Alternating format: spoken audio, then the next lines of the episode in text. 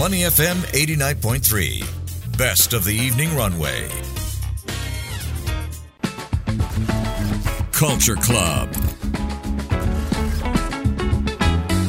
Money FM 89.3. Good afternoon. It is the evening runway. I'm Elliot Danker. It's time now for Culture Club. Today we're talking luxury watches. This is something that appeals to you at a certain age. I know I got into the game a little bit late, although uh, it's quite expensive, right? I mean, presumably older people are often more established financially and they're better able to afford a nice luxurious timepiece. But another reason could be because there's a certain vintage appeal to many luxury watches that might skew towards an older demographic except there is a bit of a twist. You see, millennials and Gen Zs are now accounting for all of the luxury market's growth of last year. Well, at least that's according to a new report published by Bain and Company. Generation Alpha, we're talking about the people born in or after the year 2010. That's expected to become one of the biggest buyers of high-end goods in the next decade. Now, with all of that said, my next guest started a thriving business from watching the father's love for collecting luxury watches from a young age. In fact, he began dabbling in the luxury watch industry at the age of 19. In the studio with me today is Jarod Ng, who's the co-founder of Watch Capital. Jared, good afternoon. Thank you for joining me. Good afternoon. Nice to meet you. 19 years old, and you were in the luxury watch dude, at 19, I can only afford Swatch watch, man. Tell me a little bit about that moment. Where did that eureka come from? Okay, so I think when I was uh, younger, much younger actually, my dad always brought me to watch shops, you know, especially in Far East Plaza. I remember that time. yeah. Yeah, yeah. yeah. Many people actually, uh, you know, they go there to buy uh, luxury watches. So my dad would always bring me along. Yeah. And then I would actually uh, admire the watches he bought. So like Audemars Piguet, Patek Philippe. And I started to be intrigued because I was telling myself, I mean, I was saying, how can watches actually move without any battery? Um, you know, I was a kid and all I had was a Casio watch, you know, digital Casio watch yeah. actually. And then, yeah. I was really intrigued and I asked my dad, how do these things actually work? And then he explained to me and sooner or later I got hooked onto the watch game, you know. Actually, I know so, a lot yeah. of people like you who are hooked on the watch game and it's always that intrigue of how all these gears are moving, yeah. the mechanics of it exactly. all, right? It's so interesting. Let's talk about Watch Capital, okay. a business you started back in the year 2020, in fact. Yes. Why did you decide to venture into this? And it's been three years now, so how's it doing? Yes. It's actually good. I mean, at first, actually, we wanted to be private dealers, meaning I was more like a watch collector and flipping watches when I can ah, only. Okay. Yep. Yeah. But at the same time, I think when we started doing that, we saw the business actually thriving. So many of our clients were asking us to open a watch store. And I was like, a watch store? That's going to take a huge investment, you know? Yeah. We have a lot of money because to stock all the watches we need, right? From then on, I asked my brother, like, do you want to go into this business with yeah. me? And yeah. we part 50 50. So 50,000 okay. each. And then we started up. And he was like, yeah, I mean, he loves watches too.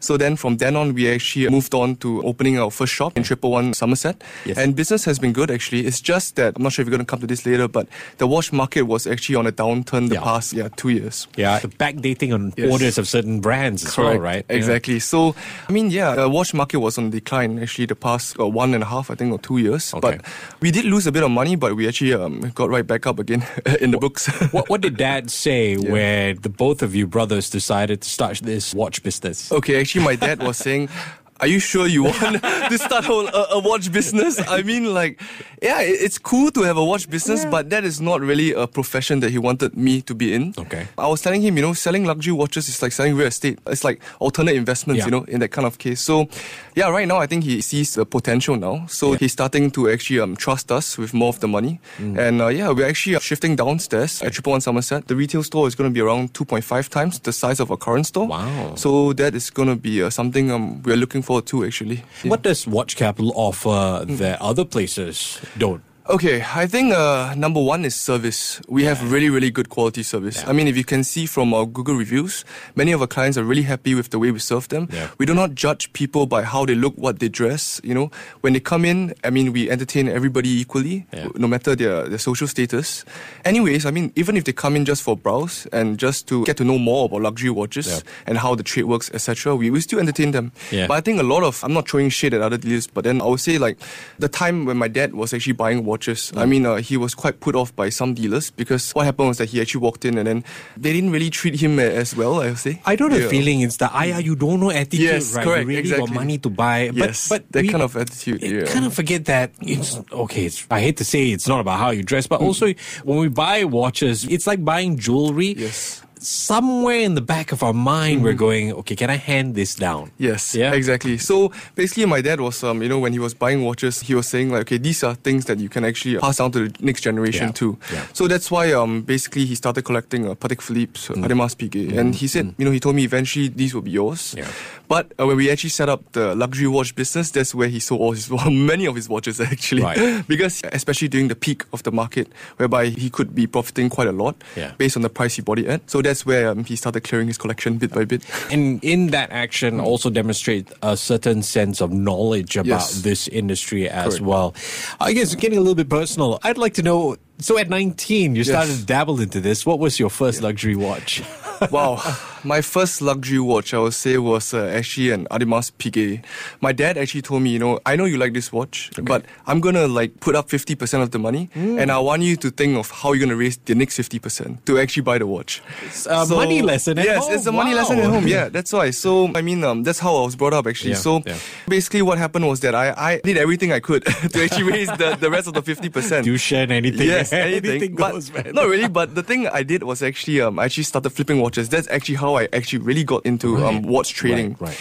I actually um, took a look at Carousell. I mean, Yeah. the market is really wide in Carousell. Yeah. You sell a lot of things, but I didn't know that you can actually sell luxury watches on Carousell. Yes. and people would actually buy and spend, you know, Mm, 10, 20, 100,000 on somebody they don't know, Mm. you know, and they just buy a watch off there on Carousell. So that's how it started. My first watch that I actually flipped was Yeah. an uh, IWC. Okay. And I remember I made, I think, $1,300 or something like that.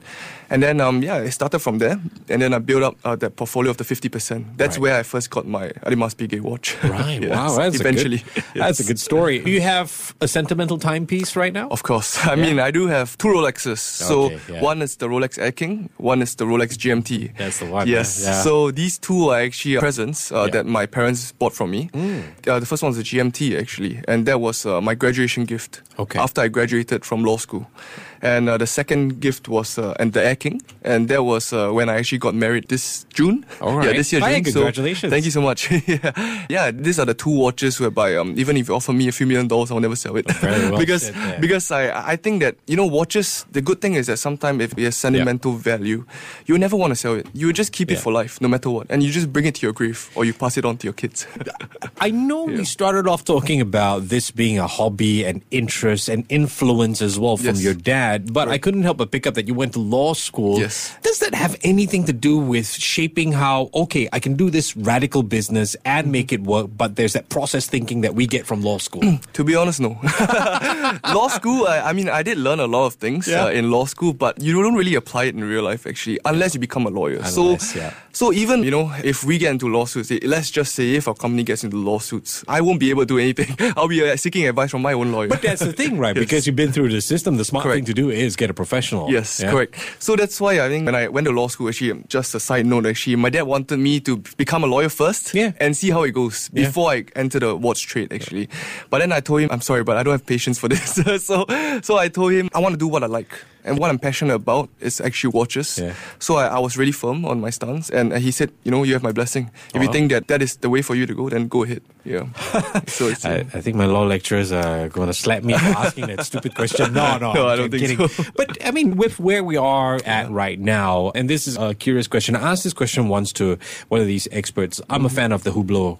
Uh, Mm-hmm. Okay. designs. Yep. But this expert told me that Yep. Mm-hmm. okay, great that you like that design, but if you're talking about a real return, Yes. increase in value, he chooses or he chose the Rolex. Yes. What's your opinion? That's correct. So if you buy Hublots, for example, let me just give you a rough figure. So let's just say you walk into an authorized dealer Yeah. and you buy a Hublot. Yeah. You'll be losing at least 50% the moment you walk out of the door. No way. Yes, Ouch. 50%. So let's just say even if they give you a, a 5 to 10% discount, you're still going to lose 40% because that's Yeah. where um you know supply and demand comes Yep. into play. Yeah. So people right now, especially I think in Singapore, they're getting really really smart Yeah. in what they're buying. So I'll say a lot of people, I mean, now they're actually investing in watches rather than actually um taking it as like a, an expensive toy. Sure. So a lot of people when they actually buy watches right now, they look for pieces that will hold value very well. Like that guy said, I would recommend Rolex because Rolex actually um, raises the retail price by at least five percent. I think three to five percent every Okay. year. Okay. And Rolex watches yes. do not go below retail value. Yes. They go above retail. Yes. so, so if, Especially if- now. especially now. Correct. Exactly. That's why you see a lot of watch dealers in Singapore, especially, uh, heavily stocked on Rolex watches. actually. Right. Wow. Correct. Okay. Well, Yes. maybe that's something I because I go with the okay. I can't help it, and, and I'm not exactly super serious about Mm-hmm. Yep. this as much as I love watches. I go with the buy what you like sort Yes. of concept. So help me out here. Yep. One of the things we started off talking about was it's a good idea to start investing while you're young. Yes. Correct. How do I start? Okay, so basically, like you said, you know, investing in watches is, is not a cheap hobby. it's an expensive investment too. It's nice though when you buy it. It makes you feel like you won an award. You know, Exactly. the photographs and Correct. everything. Exactly. yeah. You know, whenever you get it, get a watch. Let's just say from an authorized dealer. Yeah. A lot of people will be posting it on Facebook and Instagram. That's the pride they have, you Yeah, know, from yeah. getting the watch at at, authorized, at retail price. Yeah. Let's just say. So I would say honestly, I mean, um, if you actually um get watches at, at retail price, don't ever sell it. Okay, because okay. the value just keep going up from there. I mean, I'm talking about Rolex watches. Yes, of course. Of course. Okay. Yeah. And yeah, I think um, if you're talking about Hublots and, and all these watches, these kind of watches actually um, depreciate in value a lot. Mm. Investing wise, I would suggest go for some brands which are stable in value and they Okay. appreciate in value, like Okay. Patek Philippe, Audemars Piguet, and Rolexes. Yeah, there's still that level of knowledge that you need to Yes. acquire. But you know, there's this this whole idea of risk awareness in the younger generation. Why do you think that is? Okay, risk awareness. I mean, I think the young crowd right now, they like people to know what they have.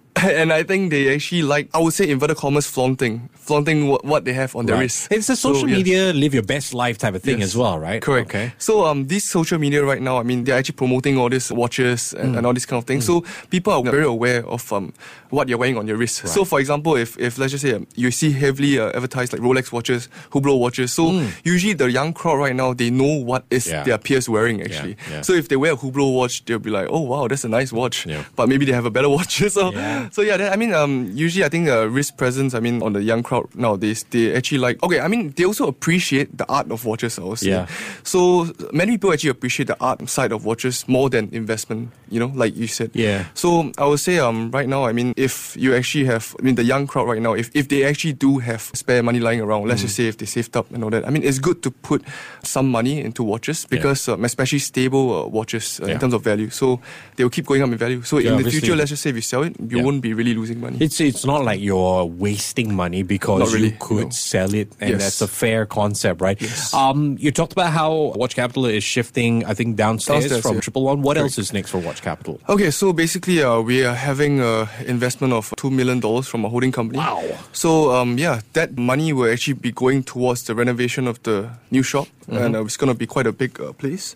And also, we may be venturing into luxury bags like uh, Kelly and Birkins. Let's just say that. Yeah, yeah. So this is what the money is flowing to. Yeah. I mean, the new shop right now below, I think there's more presence. That we, we will have more presence there because uh, many people actually, you know, they can't differentiate 313 from 111 Somerset. Yeah, yeah. So yeah, so many people. So actually, what happened was that we said, okay, let's just shift below. Yeah. And I mean, at least we have more presence there. So when people walk into the building, they will see our store right away. Very nice. yes. So that will be uh, that's something that is uh, coming up. I'll say, and we of course our inventory size will be um, growing bigger. Of Mm. course. Yeah. I have a feeling I know the answer to this question, but I'm going to ask for free advice anyway, Jarod. Of course, yeah. After I have gotten my Rolex, Yeah. what should I get next? Okay, after Rolex, I'll say go to Audemars Piguet and then go to Patek Philippe. But I must say one thing: for Audemars Piguet right now, the market is a bit slow. Okay. that's just a tip I'm giving you. So, if you were to put your money um, into a watch after Rolex, put into Patek Philippe right. because I think a lot of people actually, um, especially the older generation, they, they love the brand a lot, and especially if you compare it to, to Richard Mille, um, Patek Philippe, I think um, has more. I would say a bit of more uh, tagline. Uh, you can pass it to the next Yes, generation. I, I think they do that, right? Yes, that's correct. that Lux heirloom Lux sort of factor, yes, right? Correct. So that's why many people actually buy Patek Philippe to pass it down to their sons or daughters, you Yeah. know? Yeah, for the next right. generation. Well, thank you Yeah. very much for that. I've been speaking with mm. Jarod Ng, who is co-founder of Watch Capital. Thank you so much for taking the time today. No worries at all. Thank you for having me today. To listen to more great interviews, download our podcasts at awedio.sg or download the AWEDIO app. That's A W E D I O, AWEDIO at the App Store and Google Play.